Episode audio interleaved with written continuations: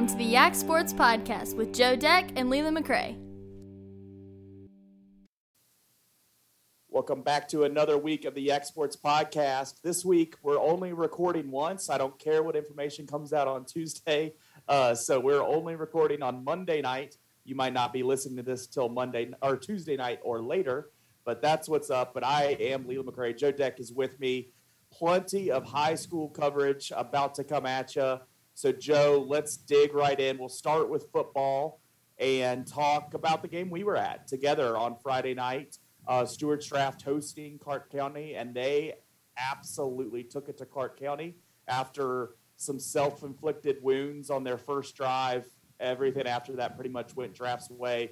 And because Draft controlled the game, because because they imposed their will, it was it wasn't given to them. They took it.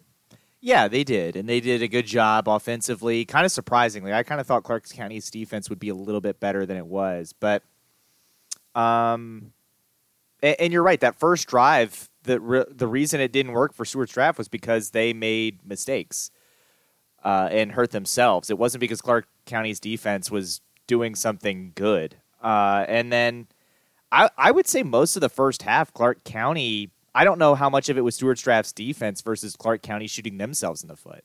There were a lot of There was a bit of that. There was there a was a lot of bad snaps. I mean, I felt like there were two or three drives that had consecutive bad snaps.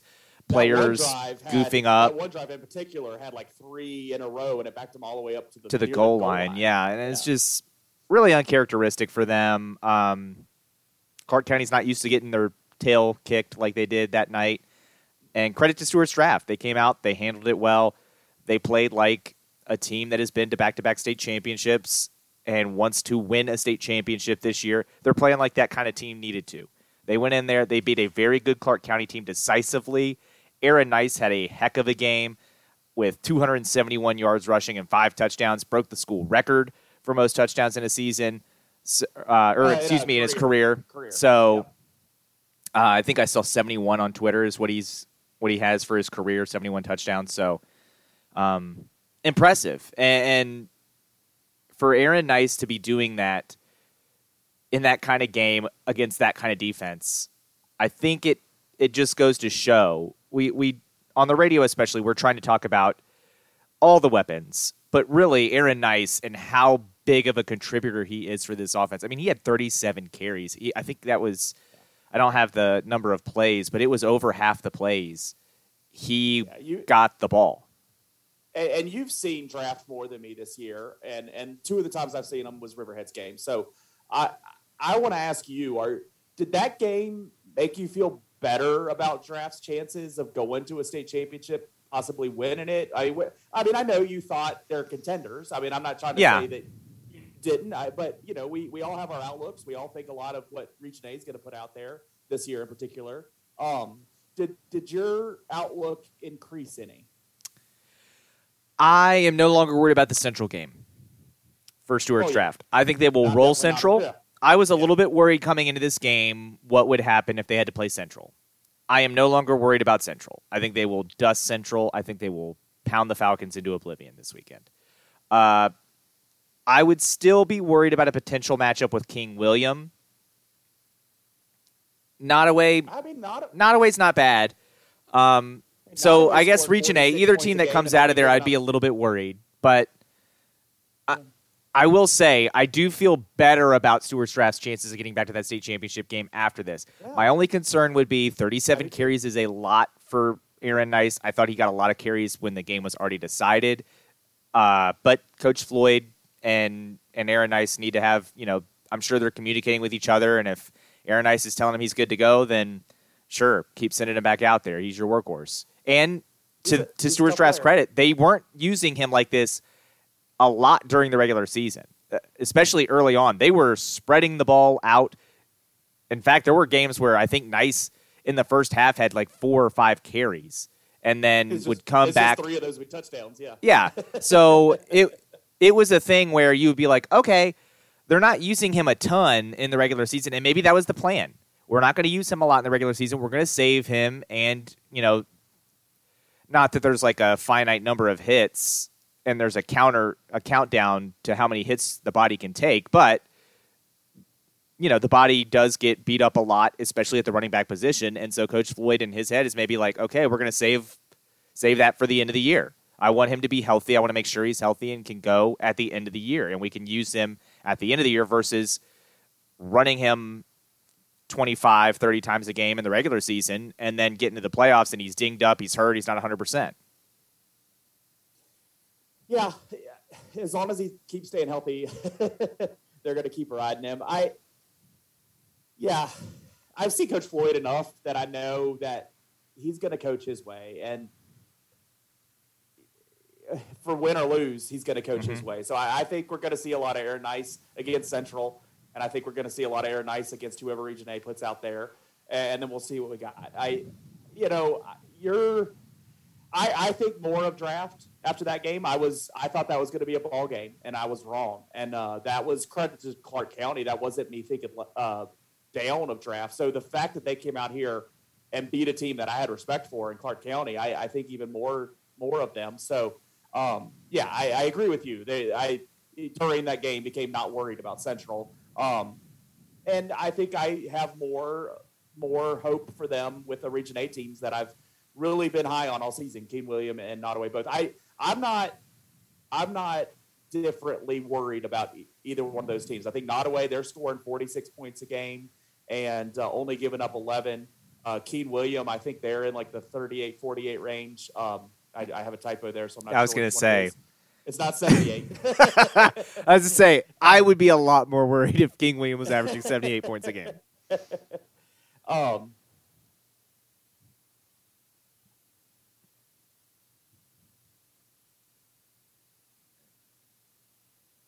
we do know Stuarts Draft's going to have to go on the road for that game because they have the fourth most power points out of the four teams left between Region A and Region B. So, um, Nottoway, if they win, they will host no matter who they get. Central Woodstock would be able to host if King William is that representative out of Region A. Um, and then if draft wins, no matter what, they're going to have to travel to King William or Nottoway. So I, I, I think it's going to be a tough game for Stuarts draft. I think I'm more optimistic about them winning it, and uh, I'm excited I'm excited. I, you know, I, I had my doubts we'd get two teams at Salem. I just did, and, and I'm not trying to be disrespectful. Draft. I just it, I think it's more credit to what Region A was putting out this year. I have I'm a little more optimistic about it. I'm really hoping we have it again. Third year in a row would be incredible. I mean, the first year we had it, I think it was before you were there, right? Uh, when Stanton made their run. No, I was there for Stanton.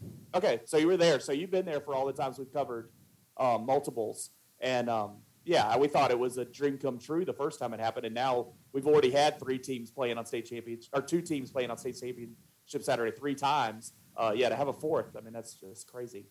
Yeah, it if, would be. If it all would be the good. teams get there, yeah, I know it would be good. Assuming. Uh, well, right. we know one of them will be there. Yeah, it's, and that's not saying Stuarts Draft isn't capable. It's just they're not as much of a slam dunk. I mean, they're. Yeah. We know Riverheads is playing Buffalo Gap, and then some team they've beat in the past by a thousand points too. So let's stay with Class Two just for a minute. Um, so as we've said, Region A, Nottoway hosts King William. They'll play Friday night at seven. So as you listen to Joe and I on the radio and Chip Crable from 1240, uh, you will hear score update, score updates from that game uh, as we get them. Uh, over on the uh, C and D side of things, Glenvar is ho- hosting Appomattox. Um, Appomattox did get that win over Radford and uh, Glenvar advanced too. They have the most power points there, so they get to host, or they're the one seed, so they get to host. And then over in Region D, Graham, that favorite down there, uh, they're hosting Ridgeview. So um, some good matchups there. Ridgeview knocked off Central Wise. Graham knocked off Union. That was a heck of a matchup, mm-hmm. and uh, Graham really ran away with that. Um, so uh, it's it's a lot of good teams. I mean, you you can there's a lot of good teams there. I think Ridgeview is the only team you you say there and you're not as familiar with. Uh, the other three have a lot of history. Yeah, and I do think you know Graham will have a yeah fairly easy time with Ridgeview in, their game on Saturday. It, that Graham Appomattox. Glenvar Appomattox is going to be a fantastic game. I think in Region C. I do think Appomattox wins. Uh, and then, yeah, like you said, it's Graham Appomattox. It just kind of feels to me, and I guess this goes back to me thinking even though I said I'm a li- I would still be a little bit worried about Nottoway and King William. I guess I'm leaning Stuarts draft in that because to me, it just feels like everything is lining up for that, you know, third consecutive matchup between Stuart draft and Appomattox in a state championship. It's I'm not overlooking Graham at all. I don't think Graham is going to beat Appomattox. I- I mean, it's it has happened in the recent years. The the year Appomattox won in state championship and they didn't win it. Graham was the team. And how So many I- other years has Appomattox won the state championship? three was it three or four? Four out of five or something like that. Yeah, so that's why I'm going to go ahead and take Appomattox. I'll take the four over the one.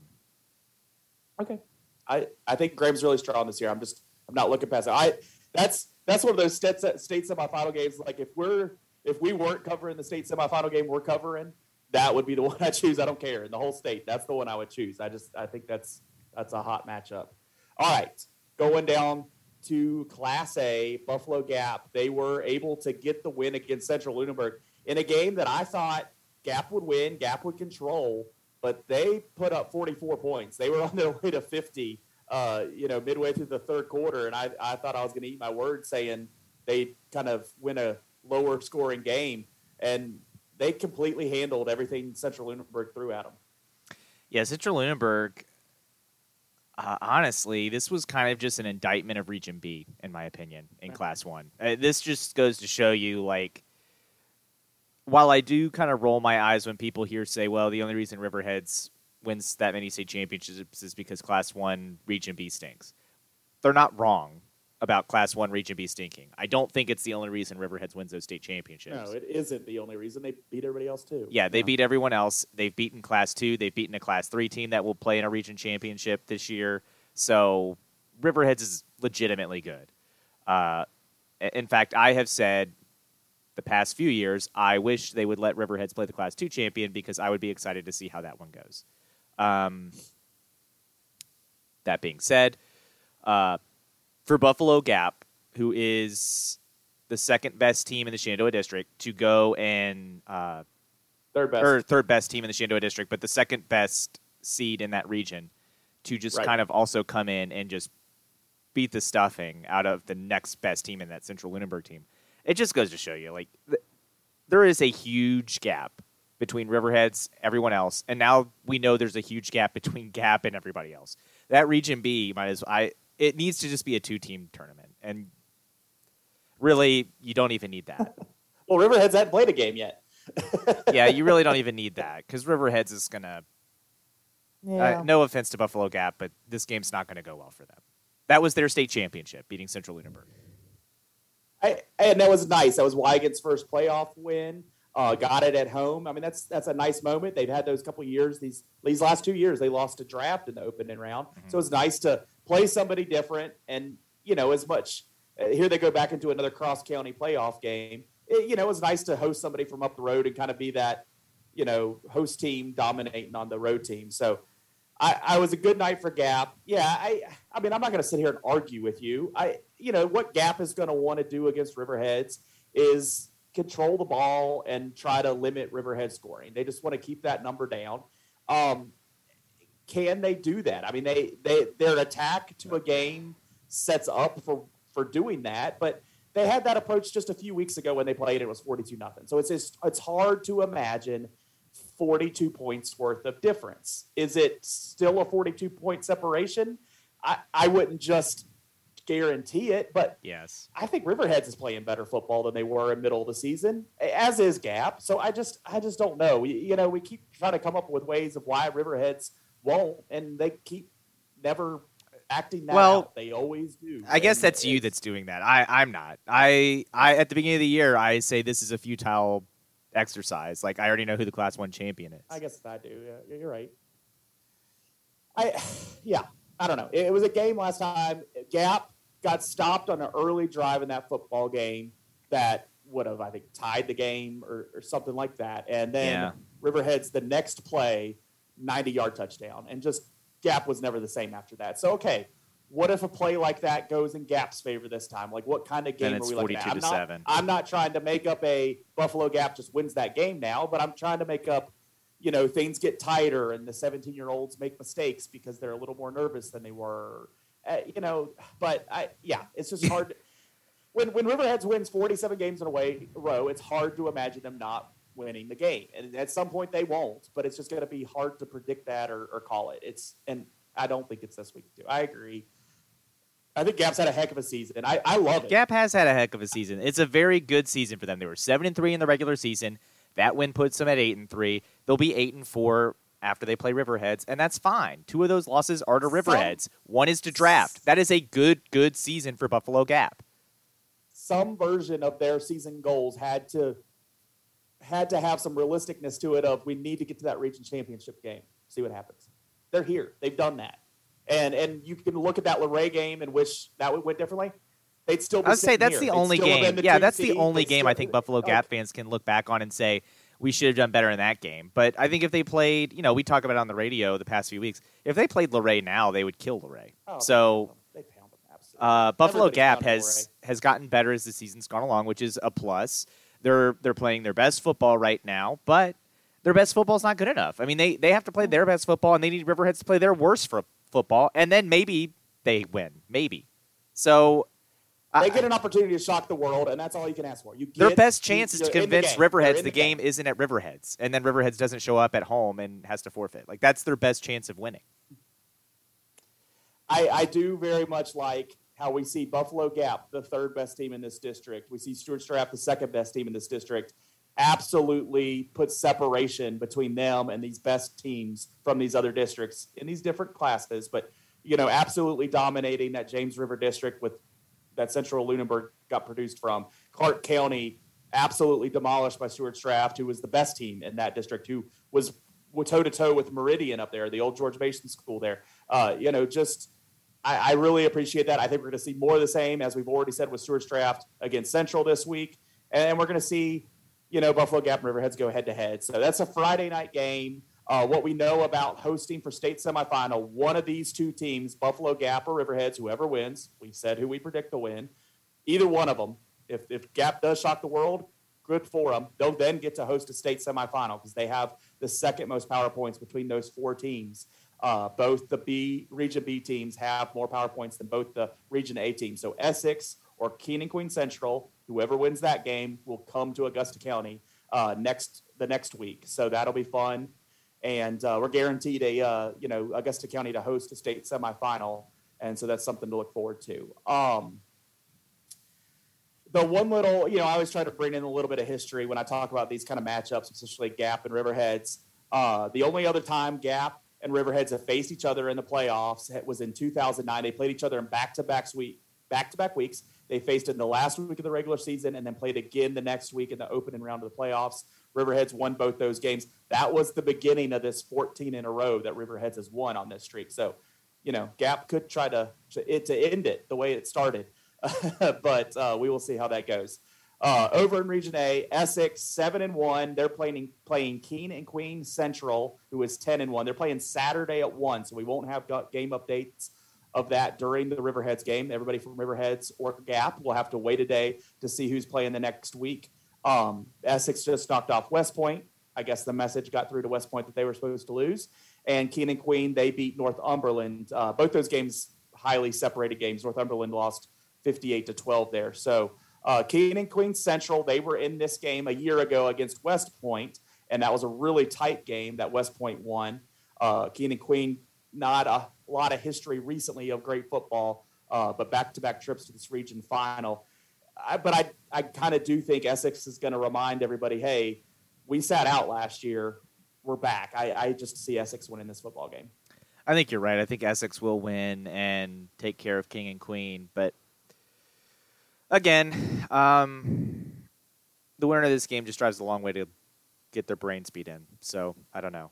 Yeah, I think Gap beats either one of those teams too. If Gap can shock the world this week, I know you don't predict that, but I'm saying I think I'm Gap's not. I mean, okay. What? I'm I'm just I'm done with that pretend exercise. Like I and I'm not trying to be disrespectful to Gap. I'm just not. I I have done nothing but be honest so the entire time we have done this podcast, I have tried to do nothing but be honest. I'm going to be honest. Buffalo Gap's not going to win. I don't see a way that Buffalo Gap wins. I see zero ways. So when do you predict Riverheads to lose? Not this year.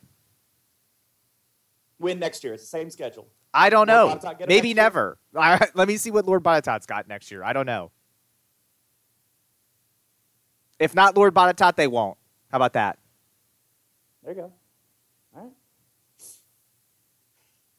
I like for you to say it, not me. Uh, Region C in Class 1, Galax is going to host Parry McCluer. Parry McCluer just knocked off Giles. Galax knocked off George Wythe. Giles was that team I was watching from Region C. That's a team that's come down from Class 2. That's a team with a lot of football history. That's a team that knocked off Riverheads when Riverheads was up in Division 2 in a state semifinal. Um, I was kind of a team I was watching. I wasn't predicting, I was just watching them. And them losing to Parry McCluer uh, tells the story because Parry McCluer lost to Riverheads 49 to nothing. So that was a team I didn't need to be watching. Um, so unless Galax apps like th- does anything other than absolutely wipes Parry McCluer off the face of this earth, then there's going to be some more stories to tell. So uh, that's what's happening there in Region C. It happens Saturday at one. Yeah, uh, I think Galax will beat Parry McCluer, so I'm not Yeah, too worried about the outcome them. of that one. I was not, but uh, Parry McCluer had one big runner, uh, one big body running the football. He's not bad. He's, he's a good football player, Yeah. but just not enough weapons. I, and from what I've seen from Galax as a program for the last five, six years, I don't, I don't see they don't have the weapons. Region D, Holston will host pa- Patrick Henry on a Friday night game. I am sorry, and I'm not sorry. I just don't see anybody from Region D. I think this is Galax. I mean, that's that's all I got. Galax is going to come out of Region C, and Galax is going to beat Holston or Patrick Henry. I would tend to agree with you. I don't think this Yep. year is Region D's year. I don't think generally it is. Um, all right, so we'll be on the radio Friday night from Riverheads. It'll be the 1240 NFHS, uh, you know, shared broadcast there. So uh, make sure you're tuning in. If you're not at the game, if you're local, get out to this game. It's Gap and Riverheads. Go see a playoff game. Um, burn off some turkey. Around the state, Class Three, the highlights that I took away LCA took out Broadway, so that's somewhat local. I wanted to mention that. Not surprising. They'll now house, host Brookville because Brookville knocked off Heritage. Yeah. And, and that was that three teams that sat at the top of Class uh, 3C all season. Ever since PowerPoints came out, those three teams were up top. And um, it proved that those three are the best. Uh, I think LCA knocks out Brookville. I would tend to agree with you, but I would not be shocked if Brookville wins. I I have said those three teams, you could probably put them in any order, and on any given weekend, one could beat the other. Uh, we saw Brookville dispatch of Heritage. They're going to have a big test with LCA, who's looked pretty good all year. Uh, Yeah. And I would imagine LCA wins, and then they will host a state semifinal. Because I believe they have more power points than Christiansburg, although I'm not 100% sure of that. Uh, that Christiansburg doesn't matter because Lord Botetourt. Oh, that's right, because Lord Botetourt beat them. Yeah, so they'll probably Lord host Botetourt Abingdon or Lord. travel- They definitely would host Lord Botetourt. Yeah. they'll travel to Lord, to to Abingdon, and uh, I think Lord Botetourt can win that game. I think Lord Botetourt's playing their best football at the right time. Um, as a Riverheads guy, uh, this is where I admit to it more when we're not talking about Riverheads. I don't mind the idea of Lord Botetourt doing as much winning as they can because I think it just makes the the win that Riverheads has against them better. But admittedly, Lord Botetourt's playing better football now. Early in the season, you you could kind of see the results. Even in games they won, they Mhm. weren't playing at as high a level as we were used to seeing Lord Botetourt play. Uh, I think they're closer to that now. I don't know if they still are at as high a level, but I still think uh, they're playing better football. Have to be to knock off Christiansburg, uh, who was having a good season there. So we'll see what they they do there with Abingdon, uh, and then up in Region A for Class Three. Uh, Phoebus beat Hopewell. That was a monster matchup there for a, a region semifinal, and now they take on York in another big time matchup there. Uh, so Class Three is interesting. I, you know, those are those teams that I, I first kind of know outside of our local areas is the teams we're mentioning there, and it's, you know, LCA, Lord Botetourt, Phoebus, uh, Brookville, a lot of good teams to talk about. Yeah, well, no doubt, and and I think that's one of the things that you know just leaps out at you is in Class Three those those teams there. You you have the the usuals with Phoebus, Lord Botetourt, LCA has started to really make a name for themselves in Class Three recently, and Brookville has in the past. So, a lot of familiar names there in Class Three, not Yeah. a lot of uh, new faces. down in Class Four, Broad Run, Tuscarora. I know we talk a lot about that uh, that region up there that had um, that has your Sherando team up there and the Dulles district and all that. Um, I think I have the wrong region listing there, uh, but yeah, that it's that's a pretty No, that's good right. matchup coming from up there. Um, I don't know if you have something to say on that. That's the right region. You are right. Okay. Um, yeah, Broad Run and. Tuscarora, they're they're two rivals up there. I mean, they're both in Loudoun Yeah. County. They play each other every year. They're going to play each other again. Uh, both of those teams have a lot of success in a lot in state championships in their in their past. So it's going to be an exciting game. I would think Broad Run will beat the stuffing out of Tuscarora, but we'll see. Uh, the Region D stood out to me. That was the region that had Western Albemarle in it last week. I talked about how Western Albemarle was up against it. Well, they didn't make it out of the week. They did get beat by George Washington. Uh, and then also that other game, Salem, Louisa. Salem won that game, and that was a, another monster matchup. So Salem will take on George Washington, and it's, I mean, whoever comes out of that's well tested. That's for sure. Still a lot of good teams in Class Four in the other parts of the states, but you know, Yeah. Salem, Salem probably being the favorite coming out of that region. I, th- I do think they're the one seed. Um, yeah, it's that's a tough tough spot there. Salem will win. Uh, they will beat George Washington, and then Salem will play Broad Run. And I think the winner of that game is your Class Four champion. I don't think Region A or Region B is going to beat them. I didn't have any notes from Region Five or Class Five or Six. Uh, a lot of it, a lot of chalk up there, a lot of high seeds. Unless you had any quick notes, we move on. No, you can just go back and listen to Matt Hatfield. He's been pretty right. Yeah, he knows it better than us.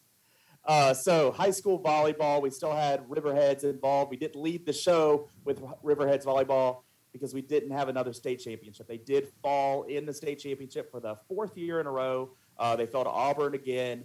Um, I will tell you, I watched every you know set, volley, and spike of that match.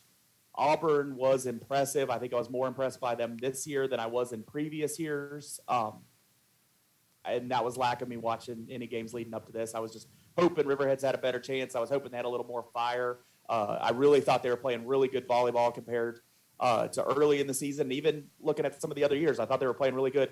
It they could have even been a bit better than they were, and uh, Auburn still would have won that game. They had the best player on the court by far was over on Auburn's side, and then they still had some other great players. Um, and that's no disrespect to Riverheads. Riverheads plenty of good players, uh, but there was just a monster over there on the other side. But a lot to be proud of for this Riverheads program that has, has gone to the state championship four years in a row. Um, they just can't get over that hump of, of winning the thing, but there's still a lot to be proud of to continually reaching that point and that, that excellence. I mean, we, we give Stuart Strafton football a lot of credit for making it there uh, these last two years. Same thing here for Riverheads volleyball for double the amount of time making it to that spot. Coach uh, Amy Moore just picked this program right where it was and kept it going. Uh, and in some ways, I thought had them playing a little bit better here in the playoffs. But seniors, Gracie Fulton, Kendall Argabright, Dayton Moore. Uh, Dayton Moore was the region player of the year. Uh, Coach Amy Moore's daughter. Um, they they leave having played in a state championship every year they were on varsity. So that's it's just an incredible feat and uh, a heck of a season out of Gladiators. Yeah, they've had a very, very good season. I, I know they want to win that state championship, and I know there's a lot of people, especially those seniors, that are going to be disappointed that they didn't accomplish that goal. But still, um, only one team can win a state championship, and we talk about that. And you know, I know when it comes to Class One football, we say, well, it's Riverheads, it's Riverheads, it's Riverheads. Only one team can win. It's going to be Riverheads because they're just better than everybody else.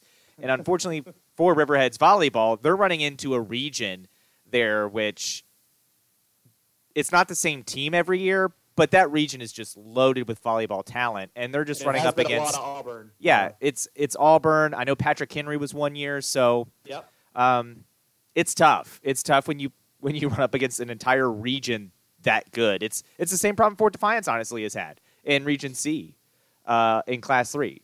Now they finally were able to get to a state final uh, and get to that region championship, but that whole region is loaded. So usually that team that comes out of that region is a favorite to win it all. And Yeah. unfortunately for Riverheads, they're running into that now with Auburn and Patrick Henry.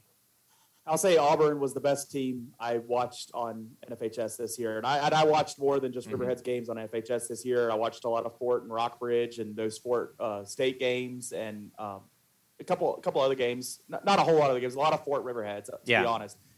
Auburn was the best team I've seen, best player I've seen. So uh, credit to them. I mean, they they they had the talent. So uh, they did the they did the most with it. They seem well coached. Uh, yeah, uh, they just they made Riverheads look not as good because there was just so much pressure, so much hard hitting coming right at them, and and uh, hey, credit to them. So all, all the credit in the world to them. Disappointed for Riverheads, but also very proud of what they were able to again accomplish. Yeah. All right, NCAA basketball. Uh, I, I for the college talk, I'm, I'm going to keep leading with the sport that makes me happier. Uh, so basketball is uh, Virginia Tech five and zero. Oh. They haven't played any great teams yet, but they've done what they're supposed to do against all five of the teams they've played. They've absolutely uh, dominated every team they played. Um, you know, some of the first halves have been a little bit tighter, but then second half they come out strong, uh, which is a sign of good coaching. Mm-hmm. Uh, that's we've talked about that in football, and we've seen things go the other way, and we'll get yep. past that. But hey, Tech has done what they're supposed to do, and now they're going to get tested. This week they have Memphis on Wednesday night, and then if they're win or lose, they'll play a winner or loser of Xavier, who's ranked at 25, or Iowa State. So a big week for Tech basketball. Everybody that's worried about the top 25 ranking for Virginia Tech basketball on, on the Twitter, hey, this week's either going to put us in or keep us out. You know, we get to prove ourselves this week against teams that are are worth talking about. Yeah, I think it's in a big week for Virginia Tech. It's kind of the start of a tough run for them, honestly. Like yeah. their their schedule picks up tremendously here. So they had the five, you know, tune up games. They've done well in all of those, which is good. Now they're going to play number nine Memphis. That's a top 10 team. I have seen Mike Young teams go in and beat teams ranked higher than number nine. So by no means am I looking at this Memphis game thinking, oh my. Virginia Tech can't possibly win this game. I mean, Memphis has Landers Nolley, and that kid's going to build a brick house and solve the homeless crisis. So I think Virginia Tech will beat Memphis. And then either Xavier or Iowa State. I know Iowa State's not ranked, but Iowa State's no pushover, so that'll be another good test, uh, depending on who they get there, and you know whether they win or lose that invitational. I I still think Virginia Tech is going to have a great season. I am interested to yeah. see, just in terms of where they're going to stack up in terms of you know how far can this team go in an NCAA tournament. This week will kind of play into that a little bit yeah, and I, it'll be fun. And and like, yeah, even if they fall to Memphis, I'm not going to be turned upside down by that. That's a, that's I will, but team. not because I think Virginia Tech's bad. It'll be because I can't stand Landers Nolley. I, I don't like what they're doing at Memphis. I'm not. I haven't been against Penny Hardaway up to recently in my life, but I there's just a lot of bad vibe around that program that I'm I'm not. You mean like an FBI investigation? The court looks terrible. I hate their court. Oh my goodness. Have you seen that thing? It's blue and gray and Oh yeah, I have. I, it took me a minute to realize what you were talking about, and then when you said that, I I, I do remember it. The Eastern Washington. it's ugly. Uh, honestly, I think they should have to have technical fouls like every time the teams have to step on the floor. The officials should just walk out and be like, "This." Double text to the coach, "You're out because you approved this," and let's play the game now. I, I'm for that. So big week for Tech. UVA, they began their week well, beating Georgia on Monday night, 65 to 55. Uh, that's after last Tuesday, I think, as we were recording mm-hmm. the makeup session, uh, they lost to Houston by 20 and um, or close to 20. Yes, and uh, that's not math. And then, uh, but they did beat Coppin State, and uh, so they they haven't been their usual selves in UVA. But I would I I'll repeat what Mike Barber said last week. Just let's let it go. Like let let him, let Tony Bennett deal with these guys, bring them together. Uh, this is a program that won a national championship two years ago. This, you know, winning in November can mean some stuff, but it doesn't mean everything in the sport. So if he gets a playing at the right time, they'll be fine. I think he still has that chance. I just hear a lot of UVA fans just kind of already giving up on the season, and I, I just caution them not to because I'm not I'm not sure what, what they have if they don't have basketball. So I just I caution them against that. They have a week, uh, an, an, easier week now that they got done with Georgia. They just play on Friday against Lehigh, and then uh, and that's not you know the Staunton former high school there. Um, that's a college that beat Duke once, and uh, then they'll play JMU next Tuesday. Patriot so by the time mm-hmm. by the time we record again, um, and that it's produced and into your ears, they'll probably play JMU by then. Uh, so I just wanted to talk, like I wanted to bring that up and let that transition into JMU basketball talk. But that that's a big time game coming over the mountain. UVA coming to JMU, playing in that building. Uh, that'll be a lot of fun. If JMU shoots like they did today, UVA will have no problem. JMU Right. did not shoot the three well today. That's why they lost to Kent State.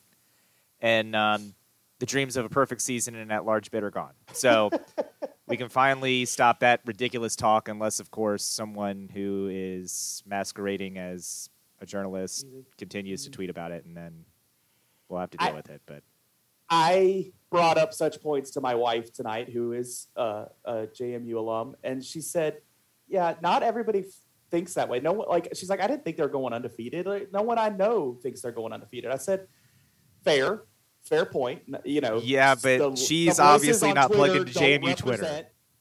the- yeah, they don't up, up, uh, represent the entire JMU fan base. I get that.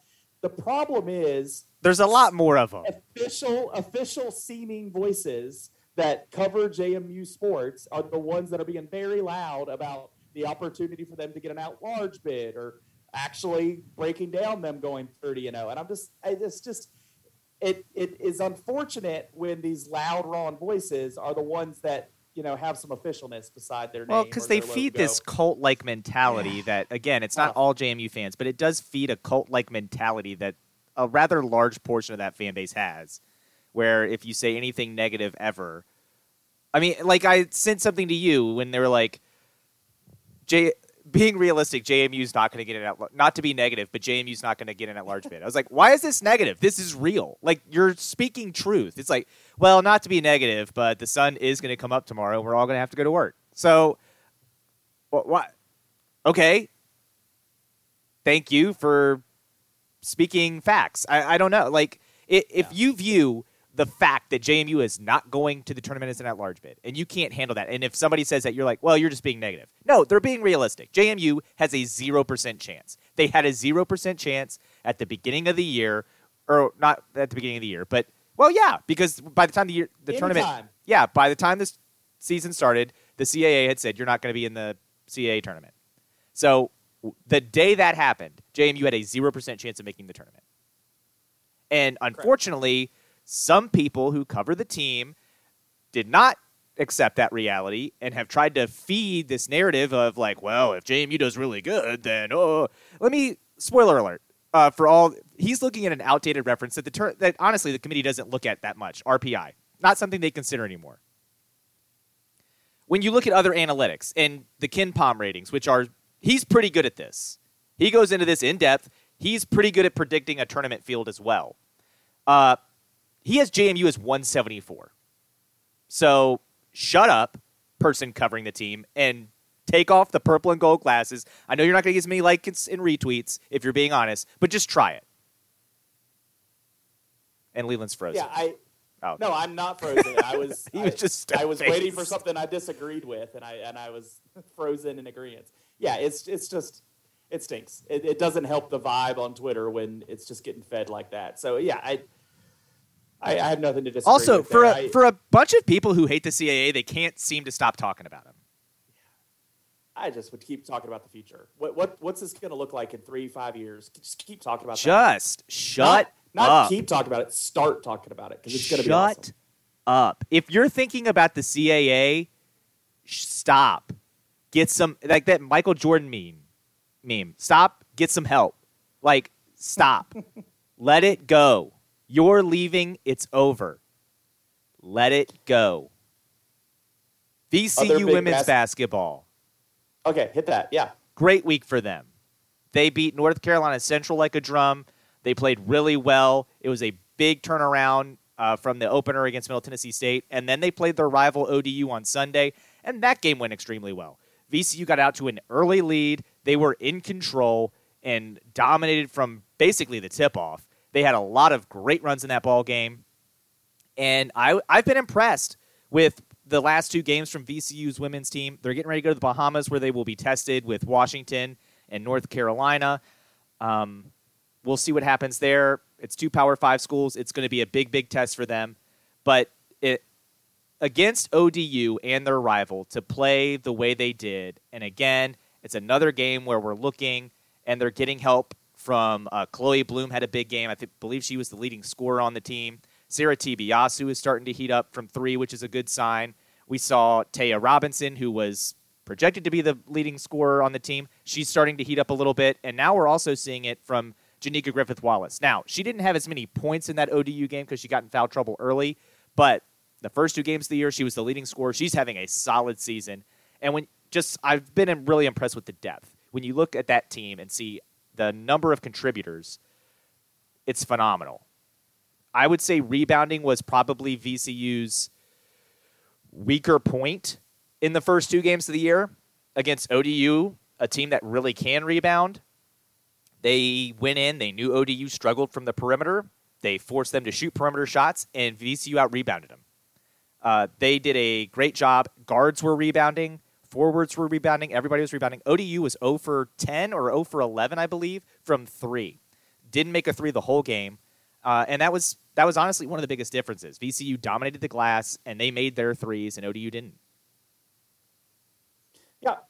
Well, I'm glad they're playing well. I'm glad I, I, I like that ODU score, and I liked uh, I liked what happened there against a rival there. So hopefully, a good trip to the Bahamas, and uh, you know some tough matchups down there. I, I hear you there, but um, I, you know hopefully they can get something good out of it, and then come back and be that much better for it. That's right.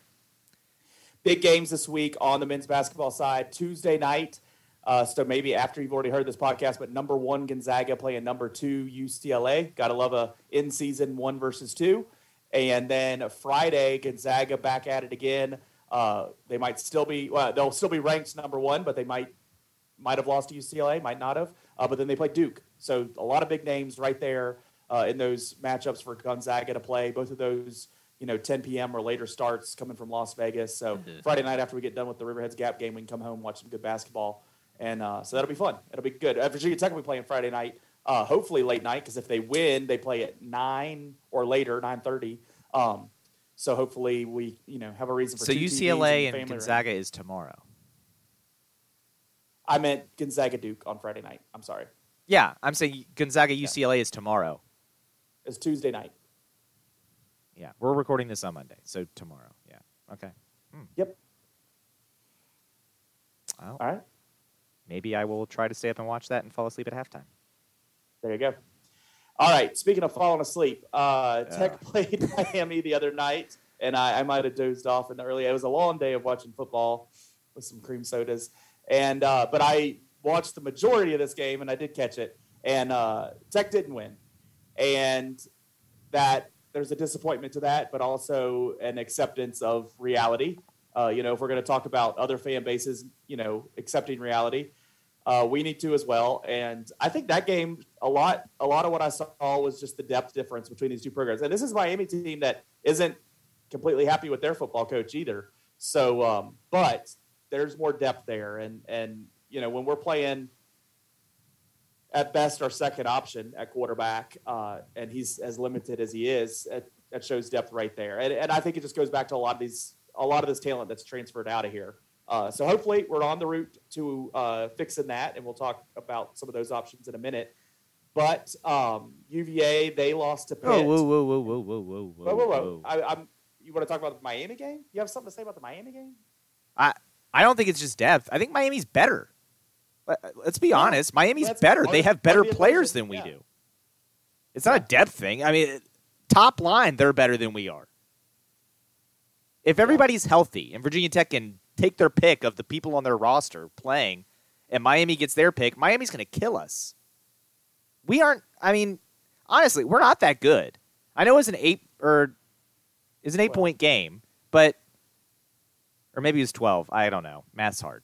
I thought it was in, I thought it was 36-28 when I looked at it, but it's whatever. You have 38-26. I don't. It doesn't matter. We lost. But the point is, Miami's better than we are. Their quarterback can throw the ball deep. Every time, it got to the point where I was watching the game, and every time their quarterback dropped back, if he got the pass off and it was a deep pass, I was like, oh, this guy's going to score a touchdown on this play because our secondary is not going to be there. And sure enough, you would see the secondary people running at the edge of my screen, and then they would keep panning the screen over, and then you would see the wide receiver who catches the ball like with five yards separation and running into the end zone. It's just yep. they're just not good enough. And J.C. Price is great, inspirational guy. He's the right guy to heal the fan base, which is fine. But I don't want anyone from this staff involved in the future. I don't want honestly, if we could have none of the players involved, I'd be okay with that too. I this is the worst group of Hokies to be involved like wearing tech uniforms and tech shirts on the sideline since before Beamer.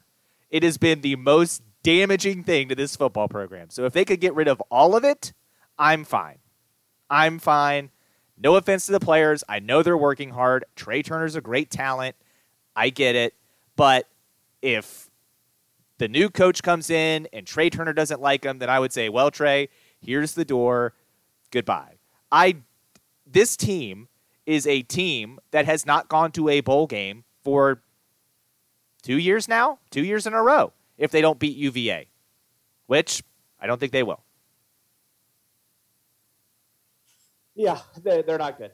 Um, just for anybody listening, particularly my mom, we will have a lot of these players back. That's not how the sport works. Uh, so, like, yeah, I no, I'm, I'm, i get your point, and I get the it. Attitude about it, and I don't want any more of this. And like the staff is probably going to be wiped clean. Like that's that's very. But my point is like if if there's yeah. a staff member and you have players being like, oh, if you get rid of the staff member, I'm transferring. I'd be like, cool, see ya. You're a loser too. Uh, we need a reset. We need a reset. Deuces. We, like, I don't. It, I mean, it could physically be worse. Like we could be over. I get that. We could be Kansas football, that their general thing, even though they just beat Texas and we couldn't. Uh, but like it could be wins and losses worse than it has been. But for us, this is this is the bottom, and this is why we fired a coach. Like this is Whit Babcock understanding the job he has and the program that we have built in the past that has absolutely nosedived. And so complete wiping of the coaching staff is likely. Anybody staying is, you know, they. Yeah, this you know, isn't like when Frank. Beamer stepped down and you have your great defensive No, coordinator that gets carried over. Yeah. Th- that person's not on the staff. So this is this is not a good staff. This is a staff that is at at best not prepared at this point in their careers to coach somewhere like Virginia Tech. and Justin Fuente benefited a lot from those players that were still there after Beamer. This next coach is not going to benefit like that with these players that are still left. He's going try to get the most out have a of them, job, and they'll, yeah. and they'll coach them up and do what they can, and hopefully there's there's high points and things that make us happy. But the, uh, you know the, the bulk of these players, the, the guys on the roster, is who we'll see on the field next year. Job Um, one and- for and whoever the new coach is going to be trying to land a quarterback in this class that find a hopefully can start. transfer quarterback or something. or yeah, get a transfer that hopefully can come in and start day one. Because if my options are right now, someone hiding behind door one, two, or three, or any of the people on the roster, I'll take my chances behind door one, two, and three. I, my goodness, I know what I have here right now, and I know we keep being told Braxton Burmeister is the fastest guy on the team. I find that hard to believe because he doesn't look to be the fastest person on the field when he's running, but. Uh, again, I don't know. Maybe I'm an idiot. That seems to be what the staff assumed every single season. Oh, this is, you know, this is the best passing game we've had since I've been here. That's weird. We don't pass. That's weird. We don't have a quarterback. Maybe I'm an idiot. I don't. Maybe I'm the idiot because I can't see it. Although I tend to look at the scoreboard and we tend to lose more than we win. So I don't know. Maybe you're the idiot. And to all the people who's sitting here like these kids work hard. Gosh darn it, grit. Well, take your grit and go take a bleep. I don't care. I I so don't care. These kids work hard. Cool. So do Supposed to. construction workers. You're supposed to. What do you want? Yeah, so do construction workers. I have more respect for construction workers. At least the road eventually gets built. With this team, we're not building anything other than a crap sandwich. I don't need that. uh, my mom, our loyal listener, the one, she watched the Nebraska Wisconsin game the other day. And so she comes into the room on Sunday and she's like, and I know she's listening to this, but for the other tens of listeners, this is the story. She comes into the room, and you got to remember, I played wide receiver in high school.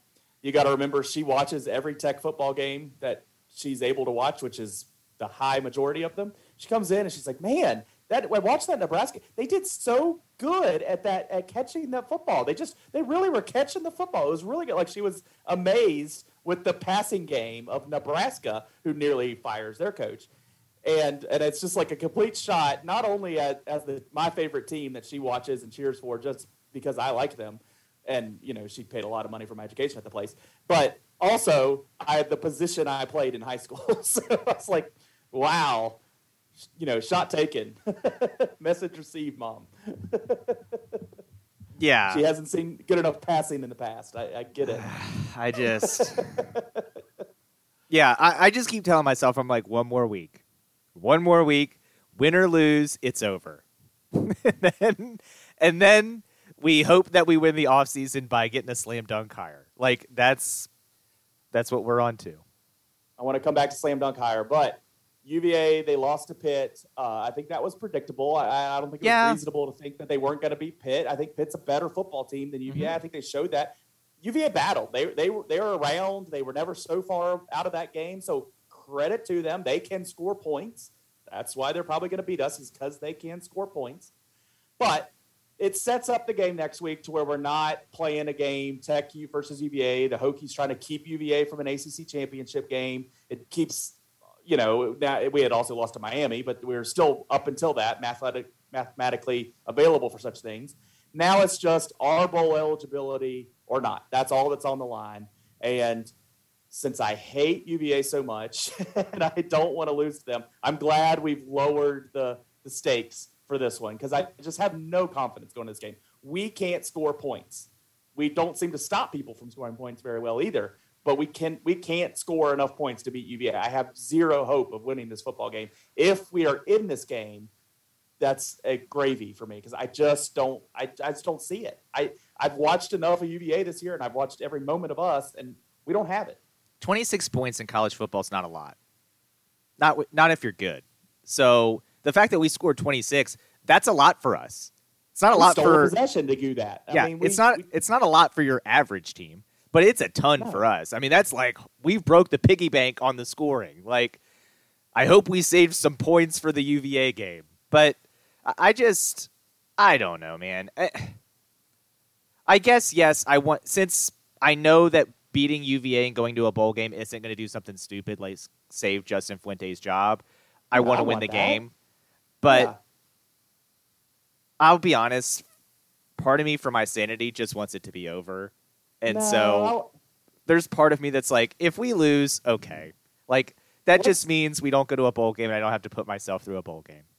you always want that extra month of practice. So there's no there's no scenario that I don't. I don't like that. these players. wanna- I don't know if you caught that earlier. I don't I like these players, that, so I don't. If they don't have another Whether month of like practice, not, I don't care. they're going to be here in the spring, in August, and next September and October. Like they're going to be here. So like we want them to be around the new guy as much as possible. And there's a very good likelihood that during this bowl season, that new guy will be in the building. Maybe he won't be the hands-on guy with him, but he'll be in the building. There'll start to be the interactions. There'll start to be knowing who's who. There can be start to be the I don't like this guy. I'm getting the hell out of here. Eh, like you want them to be, or you know the oh yeah, you know I like this guy. I'm going to buy into what he's going to say. I'm looking forward to you know starting this practices with him in the off season and and going forward. So I I want the bowl game, and I I mean I don't want to lose to UVA. No matter what happens, I don't want to lose to UVA. Like I just there's no scenario that I'm going to come up with, you know, the realistic scenario of sports that I would say, yeah, I want to lose to UVA. That's never going to happen. So I want to win. I want to go to a bowl game. I, I want for all the reasons I just said.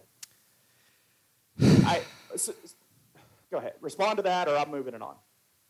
Yeah, I don't know. I just, I guess, like, let's say we hire a Jamey Chadwell or, uh, Coastal Carolina's coach. yeah, or the They the know. guy's name is escaping me at Louisiana right now, but um, Napier.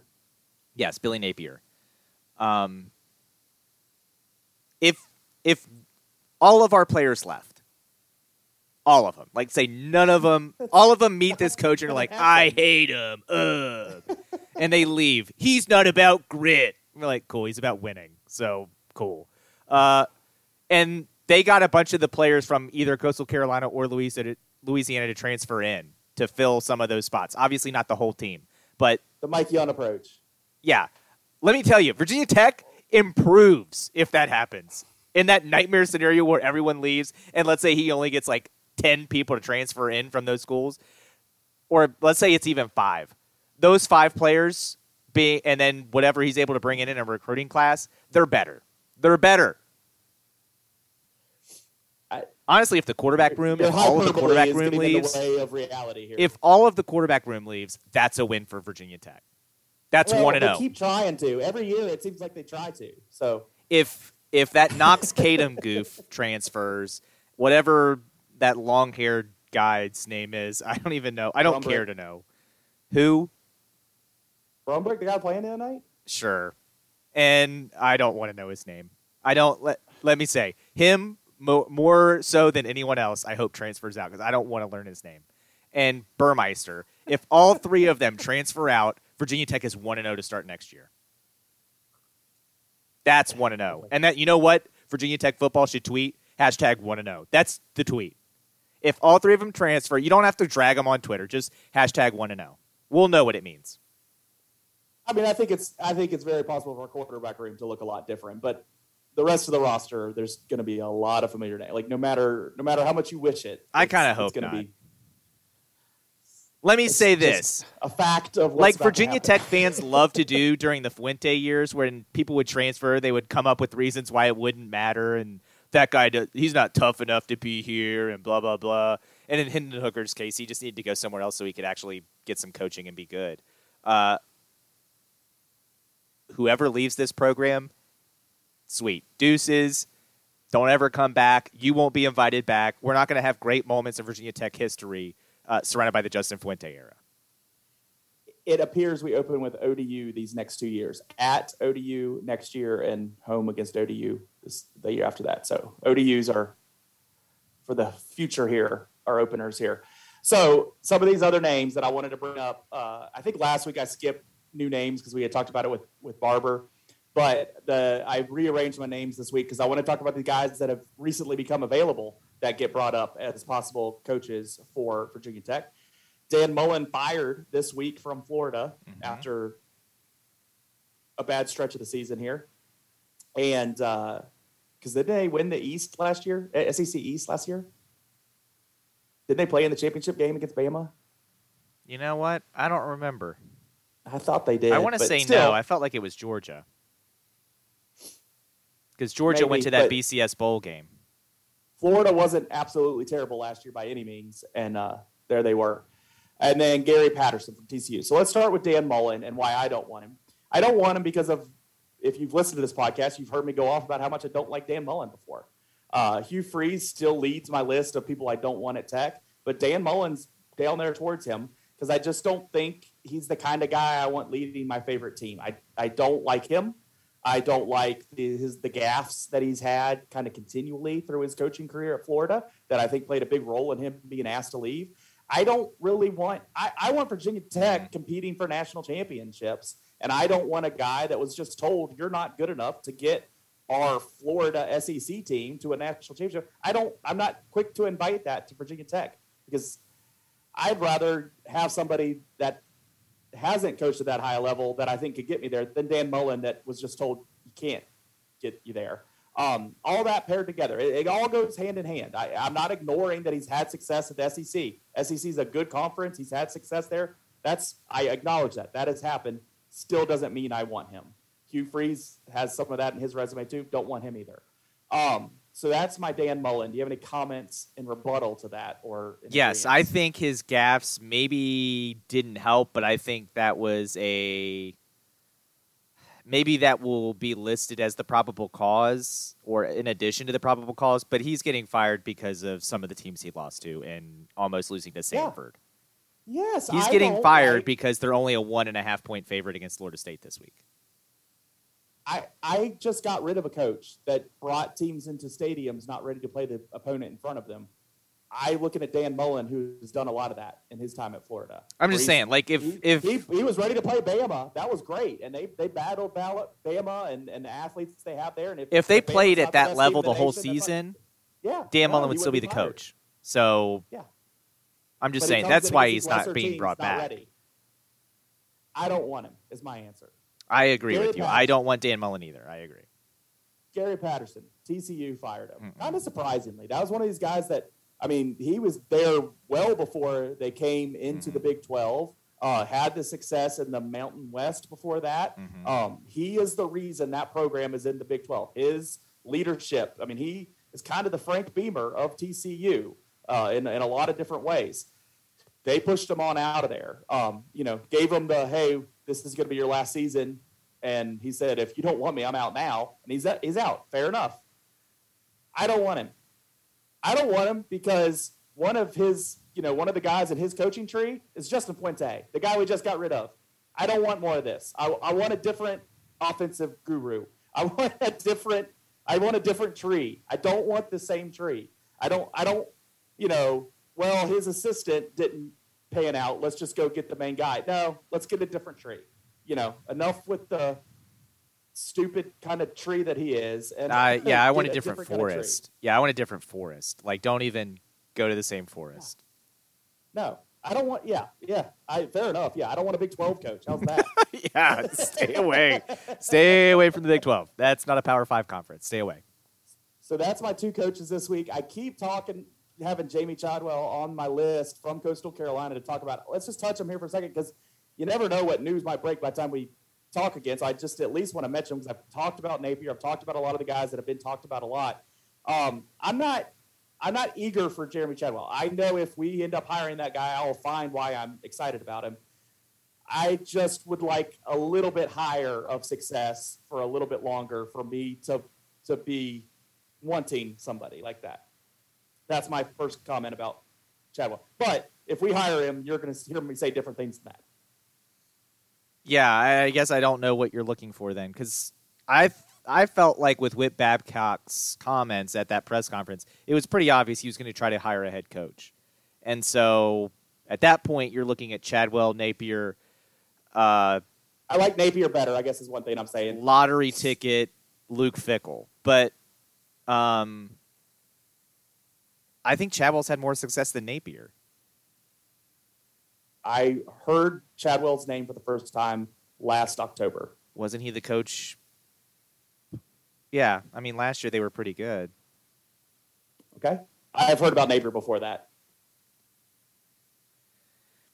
I mean, they've been on a bit of a run down there with Louisiana. I, I Okay. thought I, I, I've known who he was at least. Uh, maybe maybe I'm maybe it's not some grand difference. I just I've been hearing Billy Napier's voice. I, they were talking about Napier last year when we said we should fire Fuente. And I yeah, don't. I just think Coastal won the Sun Belt last year. I think they're in line to win it again this year, unless Appalachian Yeah. State is undefeated in the conference, which I don't think they I are. just thought Napier was a little more established. Um, I've liked some of the stuff I've read on Napier. I guess I've read more on Napier because I read fine. it a year ago. I didn't read Chadwell stuff last year.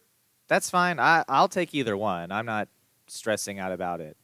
Um, and to be honest, like whoever Whit Babcock hires, as long as it's not like a Dan Mullen or a Hugh Freeze or Gary Patterson, um, I'll give him a shot. So Yeah, yeah. I mean, I'm going to be eager to like whoever we get. I think I try to say that with whatever I say. Like, even though I'm saying somebody else, and I think it's going to take multiple years. I'm not going to be like, if we have a rough first year or a rough first two years, I'm not going to be sitting here saying, "Well, this guy's got to go." Like, uh, this guy is going to need time to bring actual talent into the program and be able Yeah. to coach up said talent. Because I don't. That's Yeah, the other thing, want- right? And this is why a lot of the things I read are like, "Well, the talent's here. You know, it's just the coaching," and I'm like, I don't buy even that. Like, I don't think this staff can evaluate talent. The, the difference between Napier and Chadwell is just one season. Napier had the season before in two- 2019. He had a good season. Okay. that's that's the difference. That's the honest difference. Okay, So yeah, and that, that's kind of what I thought. I kind of thought they were about the same, and Coastal I- Carolina the I- last two years has had better years. So that's not saying that he can't be a better coach than Chadwell, but I mean, they're 10 and one this year, so I don't know like how greatly better. oh, they're both ten and one. Well, then they'll play each other in the Sun Belt Championship, I would imagine. Yeah, well, winner gets to coach us. I guess I don't know. What a great yes! I could be down for that. I could be down for that. And then you bring your roster to Blacksburg, and we'll send our roster there. I am hoping whoever we get, we could kind of get in line there at the beginning of December. Like, and I think either one of those names, like after that championship for the Sun Belt, that then they leave, I, and that stinks for those programs. I that that would stink if I'm one of those coaches and he leaves after winning the conference before we get to a bowl game. That would stink. But you're coming to the ACC, so I think either one of those guys, we we will get them the second week of December. Um, I, I want that. I don't want to be, you know, I don't want to be waiting on somebody from Alabama that needs to coach into January. I, I want to go. I'm oh my gosh, Leland, no. If if Whit Babcock feels an assistant coach is the right decision, and he's an assistant on Alabama or whatever, then I'm gonna I'm willing to wait. If that's who Whit Babcock really wants, if he thinks that's the best answer, I'm willing to trust Whit Babcock in that Absolutely kill our recruiting. Like our recruiting class this year will be. Leland, I just got done destroyed. saying this is going to be a one to two year project. It's not going to be uh, we hire a new coach, Yeah, band aids and on, then we and we're- start a year we're behind. good. We're going to start a year behind Like- anyway because we waited another year to not to not fire Fuente. You should have fired him last year if you didn't want to have a bad recruiting class. I want a coach in place in the beginning of December. You in- in, like, chose second week of December. Whit Babcock chose to have a lame duck coach, a dead man walking on his staff this year. That was his choice he made. I he like killed to recruiting- another year. I don't know how clear I can be with that. He killed recruiting for this class then. That's when he killed it. So, okay. I, I if he thinks an assistant coach on Alabama or wherever, Cincinnati or Notre Dame or I whatever. Who, on who's on Alabama. Like that's okay. Who on Alabama do you want? Like that's my problem. I don't. I don't know who that is. So like I don't. I don't even. Have I a don't know. Most of his assistant coaches seem to be doing pretty well. Yeah, I, I'm. He has a pretty successful tree. I would go to that forest. I wouldn't mind going to that Napier, forest. Who, Napier. Napier. Billy Napier was. Where was he before? I'm just saying. Yeah, he's uh, like, been at Alabama. He was at Alabama in eleven. Okay. He was at Clemson and Alabama before, so he's already been in that tree. So I, I'm I'm good. Let's but if but if Whit. Babcock is doing interviews and he thinks an assistant, a current assistant on that staff or Notre Dame staff or some other staff that is going to be playing in the playoff, like if he thinks that's the better hire, then I will trust Whit Babcock to make that, and I won't complain mm-hmm. because well we're a month behind on recruiting or whatever. It's- Our recruiting it- it class will- is going to suffer this year, whether we start in December or January. So I would rather have the person that Whit Babcock thinks is going to be a better coach and help us long term. It's the long game. It's not short game. It's long game. I'm not even sure like who I'd be referencing right here. So I don't. I, don't, I mean, like even on like on two different articles I've clicked on since we've been arguing about this point that doesn't matter. I don't even see anybody from Alabama's coaching staff. So, um, all right, let's move the conversation on. JMU FCS. They're trying to win it on the way out. Uh, they will get the first round bye because they're a three seed. They play. They they'll play Florida A&M or Southeastern Louisiana. They'll beat them, and then they would host a potential Montana, and then their road would go through traveling up to North Dakota State. So it's as entertaining as it could get for uh, FCS there because they have the history with Montana. They have everybody has history with North Dakota State. So that's the path for JMU on their way out. Great. Football from last Saturday. Uh, what stood out to you from uh, the non-Virginia Tech games? Other than uh, other- the one, hold the one. Everything else, anything else? Well, I don't know which one. The the one at the Hold top or the one at the bottom. Else. The one at the bottom. Hold that one. Okay. I wasn't going to go to that one first anyway. Um, Michigan State getting absolutely rocked at noon. Surprising. I didn't get to that right at noon. I turned it on when it was 21 to nothing and was like, "Oh, I need to look for another game." Um, I went to Wake Forest Clemson and then Wake Forest let me down. Uh, which I think that's another name that's being floated around Dave Clawson. I'm not going to hate it, but that is one that I don't know if I'll love. Well, if Whit Babcock thinks that's the right man for the job, Like I I'm said, gonna- I'm not gonna I'm not gonna hate it. I'm just I'll like it. I'm not gonna love it. as Barber said a week ago, he's had a lot of success at two small private schools. We are not a small private school. Mm-hmm. Sam Hartman would be better than any quarterback we've had in the Justin Fuente era as well. I mean, Hooker's playing well now. That's well fair. That's that's true. We just couldn't unlock him. Yeah, that's fair. Uh, so yeah, I was shocked when Michigan Tate- State scored two, but yeah, getting to what we both had right. We both called this. We I, I- we didn't even talk about it much last week. Loved we it. Instantly, we're saying the same thing. I thought Utah was going to beat Oregon. So did you. They mopped them. It was great. I loved it. Watched. I had that on the other TV while Tech was on. Loved every minute of it. Oregon, get out of here. Pac Pac twelve, get out of here. Great investment in Utah. Um, buy stock of the Utah Utes was a huge win. Saved what had been a rather dicey Saturday before that. Uh, started a, started the turnaround in the night games, and it was just delicious. That was a game, honestly. That was the best kind of game to watch because Utah was up so big early that I was like, I can enjoy. I can just sit back and enjoy and and love it because Cincinnati's already won big. Uh, I would have loved to see Arkansas be able to pull off that upset, but that's honestly that's where the stock improved because Arkansas covered. So good job for them. Um, but Utah, Utah winning was big.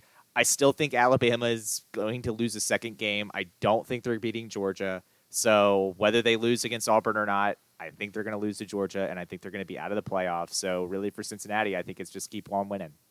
That's what you have to do. this week, I want to lead it back to there. Ohio State plays Michigan. That's number two versus number six versus uh, according to the AP poll, and number and Oklahoma, Oklahoma State uh, from the Big Twelve. There playing next Saturday.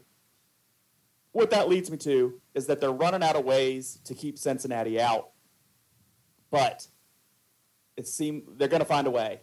So which way do they find? I think they might have Michigan ahead of Cincinnati in the poll on Tuesday night.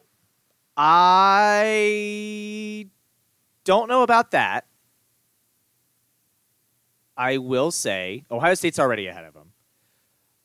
But it doesn't matter if Michigan's ahead of them or not. And Ohio State's playing. Um, Ohio State's playing good. Like Ohio State is playing well. But it doesn't They're matter if well. Michigan's ahead of them or not because either Ohio State will beat Michigan or Michigan will beat Ohio State and Correct. that will get out of their way. That's why I think they definitely put Michigan up, so they have the top four matchup for the TV this weekend. Maybe.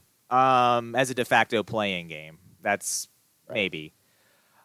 If I'm Cincinnati, I'm not worried about Ohio State, Michigan. That that will sort itself out. What I'm worried about is the the Big 12 championship game there that may State. may Yeah. even be rematched. What honestly, what you have to hope for, if that rematch happens, they split. That's what you have to hope for, and preferably Oklahoma beats Oklahoma State because Oklahoma State's undefeated, I believe. Yeah, they need Oklahoma State. Not You need. Oklahoma State not to be undefeated because I don't think Oklahoma State's better than Cincinnati, but the committee will say it. committee will. Yeah, So you need Oklahoma to beat Oklahoma State, and then if they play each other again, then you can have Oklahoma State beat Oklahoma. But we because then you run the risk of Oklahoma jumping you. but With we some do still have Alabama losing leapfrog. per what you were saying. Alabama's going to lose. Alabama with Got two losses will not be ahead of them. Absolutely, Cincinnati has to see Alabama lose because you can't. Well, it's Alabama going to happen. I'm not worried about it. Georgia I've watched Alabama play. Alabama's not beating Georgia. I've watched Alabama. I've watched Georgia. Alabama's not beating Georgia. How Georgia. much money are you putting on that game? No more than usual. Okay, That's how I don't Double it. lose. that's what you need to do. You need to double it. No, Double down on that thing. no. That's how I stay responsible. Just Double play. same amount. Keep it even on the stocks. But um, yeah, Alabama. Sorry, no. I-, watched Georgia play Arkansas. I watched them absolutely kill Arkansas. For a second, I thought I was watching someone gut a pig on national TV when I was watching that game. Alabama was struggling with Arkansas. Alabama's That's not that good. Let's again. I'll say it again. I don't think Alabama's that good. Now I'm comparing it to other Alabama teams for sure, but like again, if you took Cincinnati's resume and you took Alabama's resume, Cincinnati's been more. I mean, their win against Notre Dame, in my mind, is more impressive than Alabama. I still want. I want there to be the way. I don't want for Cincy to have to play Georgia first because I do think Georgia's the best team. I don't think they get to that will. I spot. I just want them in. I just want them in. though. it's my problem. Yeah, I think Alabama uh, and one of the Big Ten teams that will be ahead of them will lose. So Yeah. I think that clears the way for them to be the three. And then That'd be great. somebody Yeah. moves Notre Dame maybe moves into four. And so that's what I think happens there. And Golly, uh, Notre Dame getting their butt rocked by Georgia. Oh my god. to be fair, whoever plays Georgia is going to get Gonna murdered. beat. Georgia is your national champion. It's Yep, Over. I agree. We don't even need the playoff this year to figure that out. But and that's usually my argument is that like you know last year that was my main argument. And but i wanted to open it up this year. Like i never thought i didn't care about cincinnati as much last year because I, I did think they're i think they're better this year. And they and they've had a game that they've won you know that's a cool thing in this thing. They've won a game that you know helps me tell that story that they're better this year and so i want them to be in at least have their shot if they get smoked they get smoked but i want them to be in but yeah, last year there's talk that Ohio State might jump Alabama, not, by it's the not way. the difference of them winning the national championship or something like this, but yeah. yeah. There's talk Ohio of Ohio State's playing really good. there's talk of Ohio State jumping Alabama this week. That's fine. And that might happen. If But- they go to two, they go to two. um, just while we were talking about playoff rankings. But again, Ohio State, Michigan, the loser of that is out of the playoff. Ugh, I guess I hope Oklahoma wins against Oklahoma State, um, and they don't pull some shenanigans where Oklahoma now jumps Cincinnati. Although I wouldn't put it past them. Um, They did it last year. honestly, and I, Ohio State is better than most Ohio State teams. Don't get me wrong. But if you're telling me, as uh, you know, I guess this year Cincinnati fan, since Virginia Tech's maybe a bowl team, um, but probably not. I would much rather play Ohio State. I would rather play Ohio State five times than play Georgia. Yeah. I would rather play Ohio State with my program. Like, if you lose, you have to get rid of your program versus play Georgia. And if you lose, then this is, you know, a mark against these G5 teams in a playoff. Let's keep her moving here. Quickly touch NFL. I want to lead with the football team. They've won a couple in a row. I guess two in a row. They beat the Panthers. Uh, that was good for Rivera to go back into Carolina, win with Cam Newton staring him in the face, and uh, that's that's a you know it's a four and six football team is is the football team, but that was one of those like satisfying wins that that that franchise doesn't seem to be able to find very often. So I was I was happy for my my football team friends on that one. Was a big win for them. Uh, they're four and six. I, you know, like There's a said, path, but it's just a very unlikely path. yeah, it's an unlikely path, but it's a win's a win. You'll take it, and you'll move on to the next week. You have a, you have a lot of Giants and Eagles down the stretch, and that that's what keeps that does help. open. Now, I think Yeah. that division is pretty equally not good, so I think they will beat each other up, and no one will come out on top outside of Dallas, who I know they lost to And Kansas Dallas City, should come out on top, who still doesn't play up every week. Well, I think Kansas City's good. Like, I think Kansas City's finally starting to figure themselves. I can't out. get little that game two weeks ago out of my brain, where they just laid an egg. Okay, well, I mean, I think But they've won everybody three has. straight. Everybody in the NFL has. yeah, I think just- they've won three straight now, but yeah, a couple weeks ago, whatever it was. It was Yeah. a home game that they were pl- terrible in. I thought it was only two straight. However, it doesn't matter. I, don't, I, I, really I would be worried. I, let's just say I don't want to play Kansas City in a playoff game. They woke up. Now they're still Oh. not like what we're used to seeing the past few years, but they're playing better, and I wouldn't want to play them in a playoff game. Yeah, it was only two weeks ago that they lost to the Denver Broncos. Oh, Cowboys. well, that's, okay. that's what I was referencing. Oh, Dallas, Dallas. I was talking about Kansas City. I'm sorry. Oh no, I, I no, I wasn't talking about Kansas City. They woke up. Yeah, Um, your Ravens won a game. You guys had a lot of guys missing. You found a way to win. That's a sign of a With the a backup quarterback. team.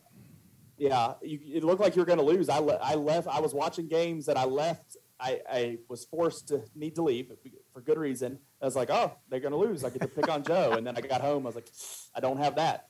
So, but my Steelers are the opposite. They found a way to lose. yeah. That's a shame. Um, the Bears. Yeah, we beat the Bears. Their quarterback got knocked out at one point. Uh, we had our backup in the whole game. We found a way to overcome Andy Dalton's comeback drive, and um, wow, big win for you us. beat Andy Dalton. Great job. Yeah. big win for us. Just like old times, beating Andy Dalton. But um, I I did see where the Bears said Justin Fields is not starting on Thanksgiving, so I think the Lions have a backup, and that means the Bears have Andy Dalton. And uh, Maybe we'll see another tie. I'll just say, like, two, has anybody in recent time? that No one's tied two games in our like lifetime, have they? I don't since think 90. so. I don't think so either. I don't know. That game's going to be bad. And it's on Thanksgiving.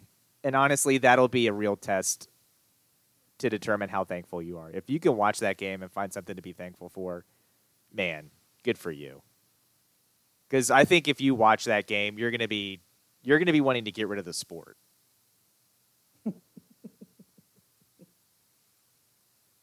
I can't even remember the Lions backup's name. It makes me laugh when I hear it, but I can't even remember his name. I mean, he tied the Steelers, so That's right. I watched him. I can't remember his name either. oh man, good times. Yeah, I'm tr- quickly. My, my radio is silent since '90. No no team has tied two games in one season, so uh, it's so unlikely it's going to happen again. I, I don't even know. I'm looking it up. Yeah. Let's get out of here. We don't have a guest this week. Let's just go straight to the D block and get out of here.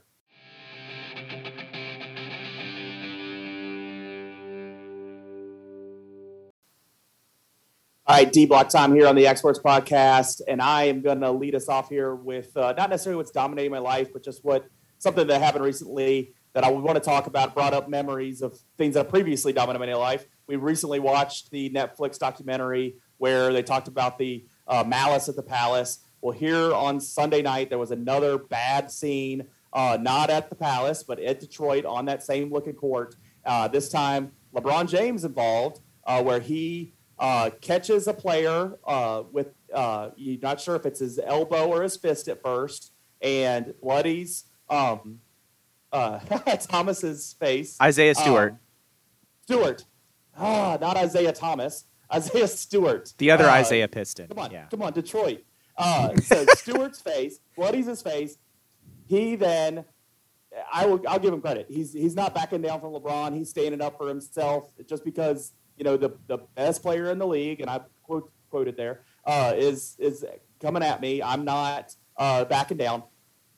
The first step of that, I have no problem with. The 1800 steps after that, where he was couldn't be contained, couldn't be restrained, you know, seems to calm down and then starts charging after LeBron again. Absolutely uncalled for. Have to be suspended. He has been two games.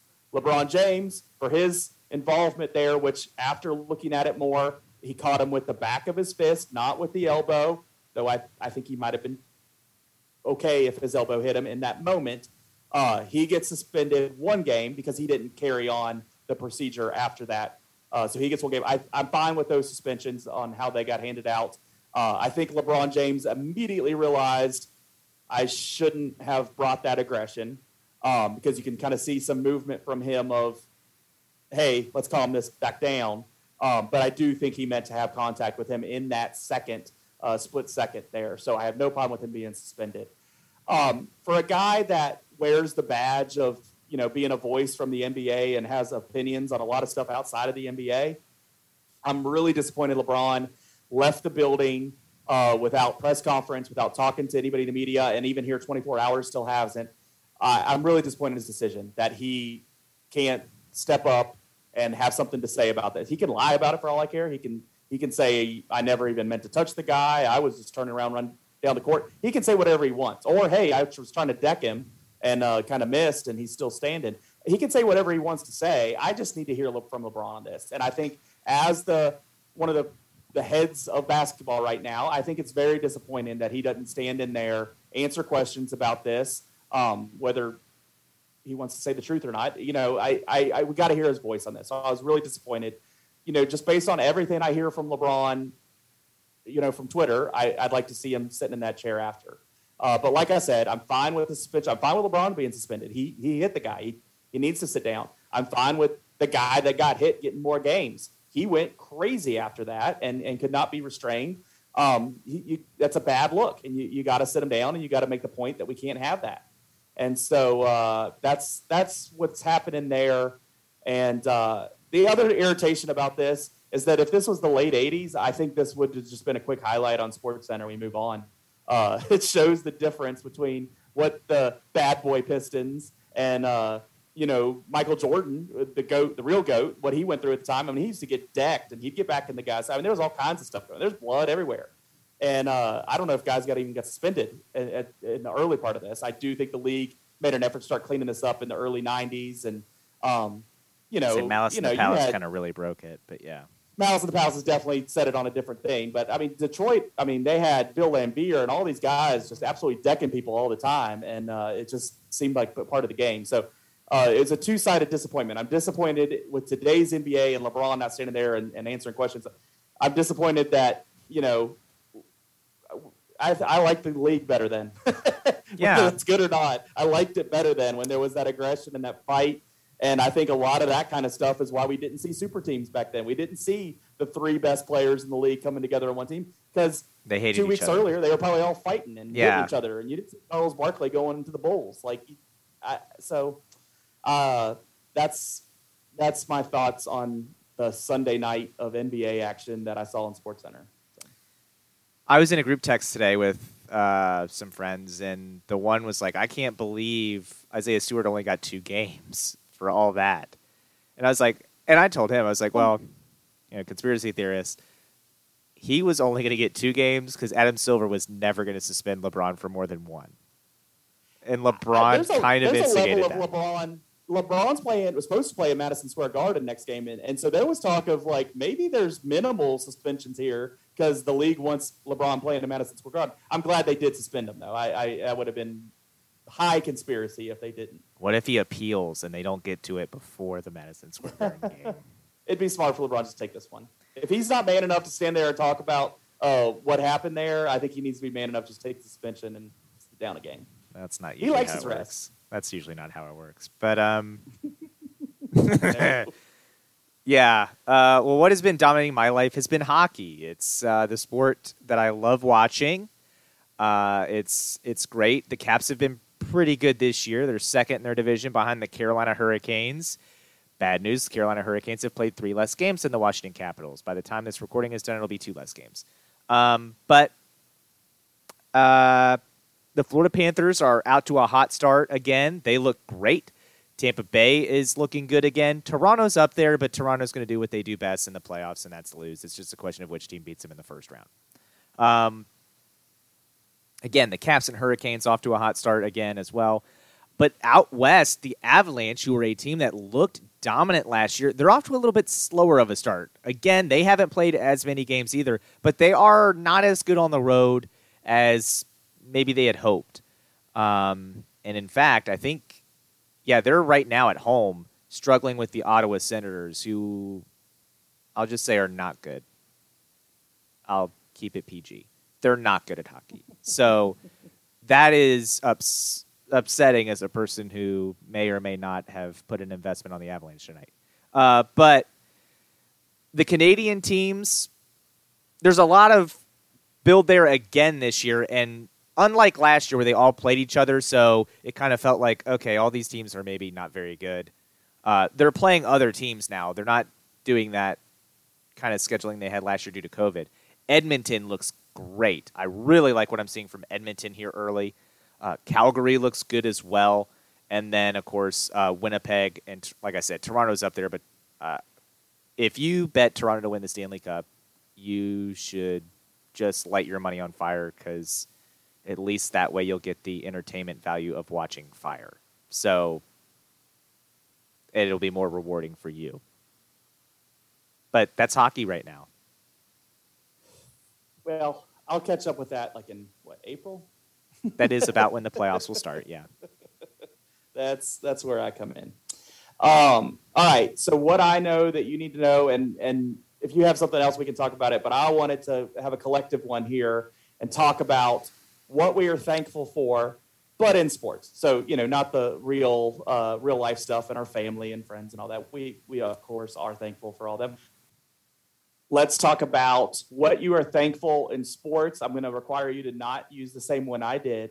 Uh, so I'm going first since I brought up the topic. I'm thankful that we are having a head football coach search at Virginia Tech. I'm thankful we don't have to go through another offseason of uh, what our program is doing not to move forward. And for over a year now, I have been on the same train as you of we are wasting time of moving our program in a direction towards winning by keeping Fuente. So I'm glad we're not still dealing with that. And uh, I'm very thankful that uh, we will see a change at Virginia Tech at head coaching. I hate it. I hate having a change at head coach. I wanted Fuente to work when we hired him. I wanted it to be the right move. I did. I wanted, you know, the next Beamer, the next guy that's going to be there from you know his uh, that age and then until his retirement. I wanted that. That's what I want for all my teams. That's what I you know I I like that Mike Tomlin's been there the same amount of time as Cowher now at Pittsburgh.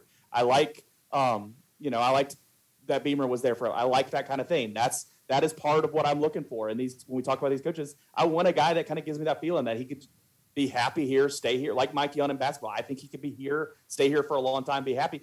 Like maybe a little bit younger for football, so we can have more time of that. But that that's that's what I want. But um, so I'm not thankful that we're having a coaching search, but I'm thankful for the position we were in that we're having one now. Uh, that we don't have to go into this week worried that Fuente could save his job somehow, like we've been saying for the last two weeks. So I am thankful that we are in the position we currently are, and hopefully we get somebody awesome in there uh, and Whit has another monster hire, like he's done at so many other spots on campus. Um, and uh, I hope I hope it works out this time. I hope Whit gets to keep his job. Yeah. yeah, I do too. I hope Whit gets to keep his job because he nails this hire and we just crush it. That's what I'm really hoping for, and uh, that's a good one. I'm between two. I'm going to say two because I'm going second. Okay. So the I have a second one, part of this question, but that's fine. Okay, that's fine. I'll just take two, and then you can ask me the second part of this question. Uh, what I am most thankful for, and I'll start with the thing that is a reality right now. Uh, Team USA is looking great in soccer. I am thankful that awesome. we are finally turning this around after that embarrassing last World Cup qualifier. Christian Pulisic is as advertised. He is going to be the guy that carries this U.S. men's national team to, I think, places that it has not been before.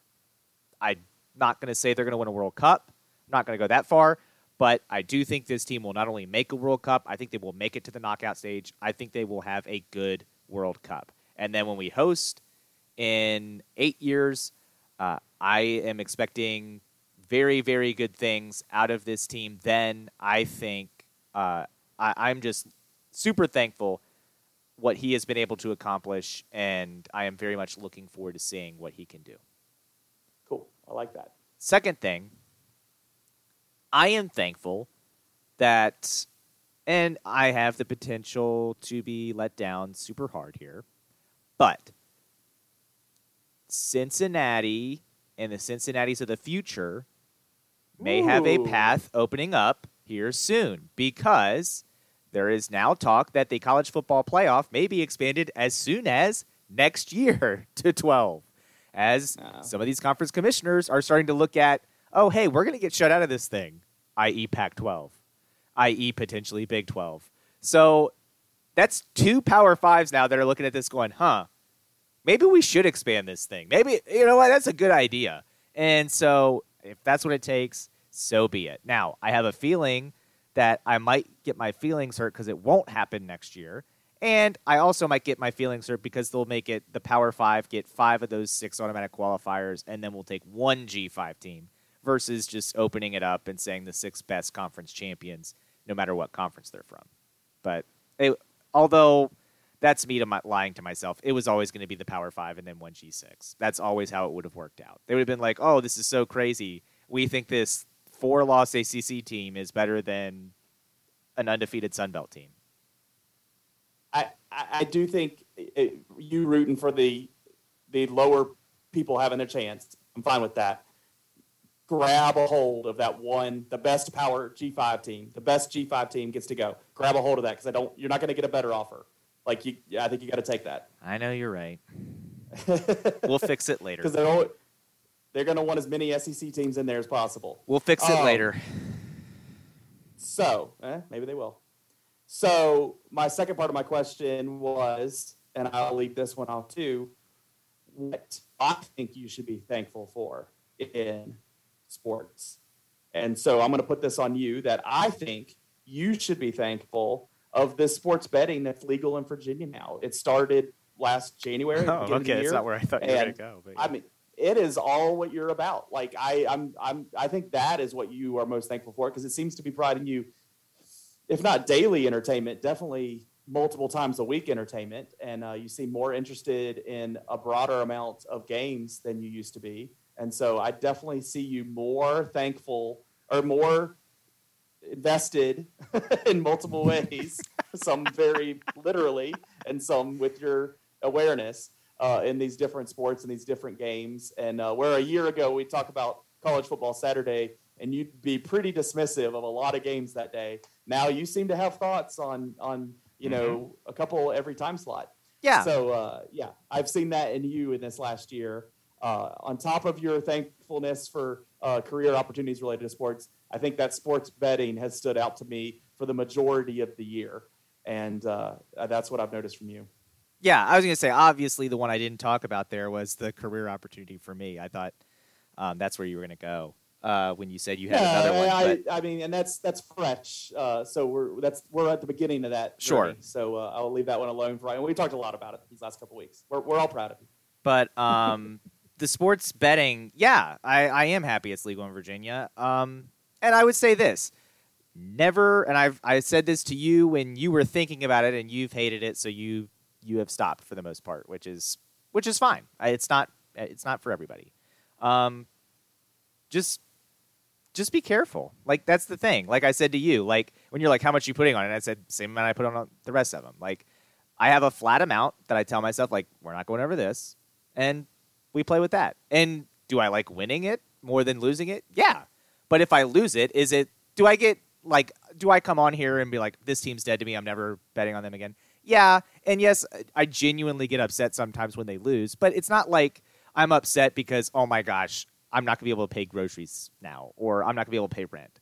If you're doing that, obviously you're in a very unhealthy place and it's not for you, uh, and you shouldn't be doing it. But for me, I mean, we're talking, you know, under ten dollars a game, so I am I am not worried uh, about you know life changing stuff here when when a game doesn't go the way I I am hoping or I've invested in it to my my buddy was in town this weekend, and he's a big fan of the the big parlays, like the Eichners, like you do. Yeah, uh, like love 10, me an Eichner. Like ten, he does like ten dollar Eichners. He has like a he had like a nine game. That's not an Eichner then. That's not an Eichner and, then. That's well, something yeah, else. But, like, but yeah, just a crazy amount of you know a bunch of parlay uh, games involved, and yeah, he had ten dollars. He's trying to turn ten dollars into two hundred and eighty thousand dollars the other day. I was like, come on, all those scenarios. yeah, I love the Eichner. You um, mentioned a team that I didn't know had a football team at one point. But yeah, yeah. yeah, see, I don't do that. I haven't really done that. Um, but like now, college basketball is going on, so the men's games uh, they get involved in Eichner sometimes. Um, love C- Cincinnati winning today. Uh, was disappointed that my Seton Hall Pirates didn't beat Ohio State. Ohio State seems to be that team that if I bet on them, they're going to lose, and if I bet against them, they're going to win. So that's aggravating. But um, yeah, it's the tournament was fun. It it added once my bracket was busted, it kept me interested. Like, oh, okay. And yeah, the Eichners are always fun. They're always pipe dreams. It's always like, yeah. how can I turn this dollar into thousands of dollars? But when it then when it doesn't happen, I'm not sitting here going, "Oh my gosh, what am I going to do?" Uh, yeah. It's a dollar. So I mean, worst comes to worst, I don't get a hash brown tomorrow morning, going on the way to work, and I just probably save years on my life by not eating a hash brown at McDonald's. So if anything, it's probably helping in that sense. But it's not. I don't even plug that into the equation. It's a dollar. Uh, but it's um yeah, the mega parlays are fun. Never hit one yet. I still it's my lottery ticket though. It's like, oh, this this will be the day or this will be the weekend. The football ones, um, yeah, I mean, I'll do an Eichner for the whole weekend. I'll do an Eichner on just Saturday. I'll do an Eichner for Sunday, and then none of them hit, and I sit here and I'm like, oh my gosh. And that's like texting you, like when I'm like, oh, just watching my bets catch on fire. Like it's like, oh, I bet on three teams and they lost. Like, okay, I, I'm out a movie ticket. Like basically, like a movie ticket. So it's it's never something where I'm like, oh, it's this life changing amount of money. So yeah, I am thankful for that though. It is fun. Um, part of the group text is with uh, a buddy in Maryland where it's not, and he is constantly like, "How's it going today? How's it going today?" And he he wants to be involved in it, but he's like, "How's it going? How's it going?" And there's a group text with uh, some other friends that are in Virginia too, and we we share our bets. Um, they want to know what I'm putting on hockey investments because I am having incredible luck with hockey. Um, and then there are some. One of them is pretty good at NBA, so if I'm thinking about an NBA one, I'll be like, "Oh, what do you think about this?" Uh, so it's fun. Good. Yeah, good one. Oh, I guess I have to close this out. So, uh, wherever you're celebrating Thanksgiving, uh, we hope you enjoy it. We're thankful for all of our listeners, whether you're new or have been with us from the beginning. Make sure you are subscribing on Podbean, Spotify, Google Podcasts, Apple Podcasts, so you don't miss another episode. You can find us on Twitter. We're at Yak Sports Pod, Facebook Yak Sports Pod, or you can email us yaksportspod at gmail.com. However, you are listening, again, we are thankful that you are, and be sure to tell your friends. Also, feel free to comment. What are you thankful for in sports? I'm sure Jeff will be thankful that UVA is going to beat Virginia Tech this year Yeah, and that be. we are having a rough time in football, um, be. which he should be. It won't be long once we bring this new coach in.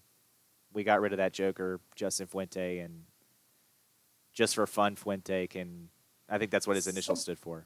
I saw a tweet today. I think S- SMU's coach is going to go somewhere, and they're thinking Fuente's is going to go to SMU. I was like, I don't see him being a head coach this quick. Like, why? What? Who would want that? SMU's coach is getting a job this year. I, I, I'm quickly remembering a tweet. I, yeah, that's fine. I'm not questioning. I'm. I would be surprised though, because like, who's doing that?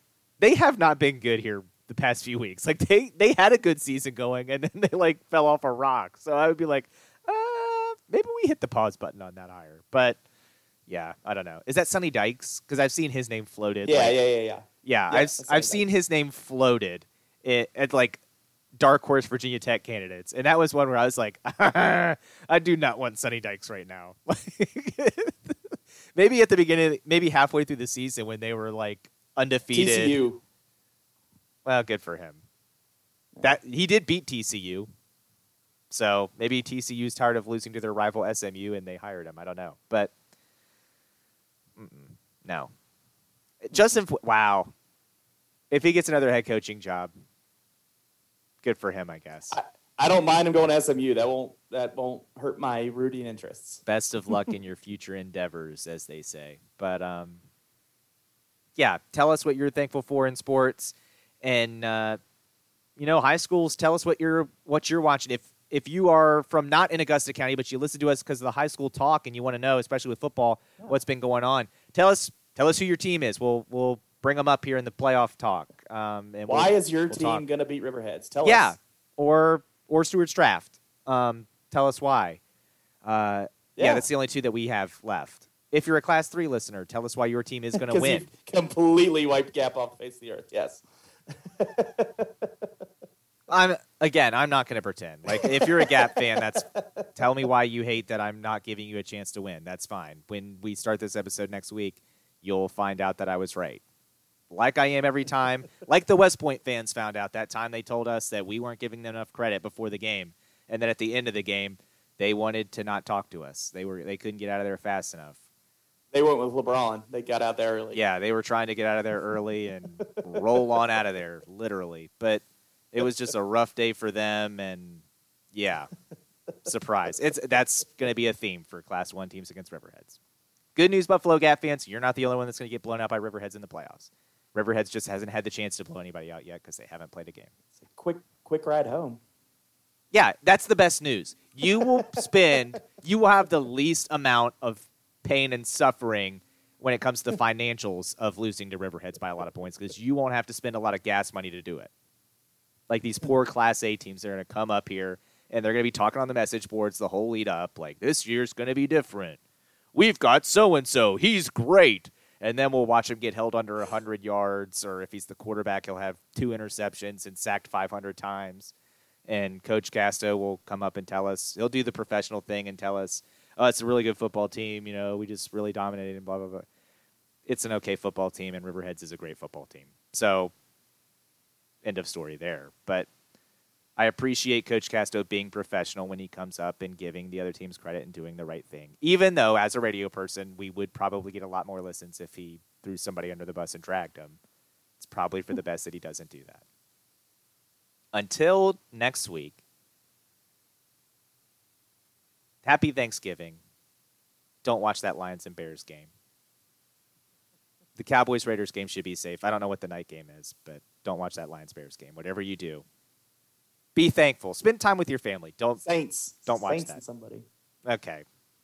I don't know if that's going to be a good game or not, but definitely not the noon game. That'll be bad. Maybe there's a college game on Thanksgiving and you can watch that instead. I don't know. It's rivalry week though, so Leland and I will be active, I'm sure, uh, talking about Virginia Tech and UVA and whatever hellscape pops out of that. But until then, you have a Thanksgiving, and uh, we will talk to you next week. You've been listening to Yak Sports, your Augusta County sports podcast.